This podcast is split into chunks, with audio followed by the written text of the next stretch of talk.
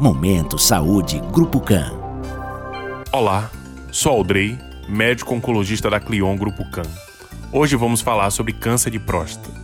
No Brasil, o câncer de próstata é o segundo mais comum entre homens, atrás apenas do câncer de pele não melanoma. 75% dos casos ocorre a partir dos 65 anos. Além da idade, a história familiar e a etnia são fatores de risco. O rastreamento do câncer de próstata consiste no toque retal e na dosagem do PSA no sangue.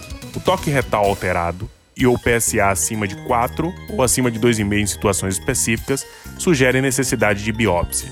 Recomendamos o rastreamento acima dos 50 anos para a população geral e acima dos 45 anos em pacientes negros e com parentes de primeiro grau que tiveram a doença. Consulte anualmente o seu urologista. Momento Saúde Grupo CAN.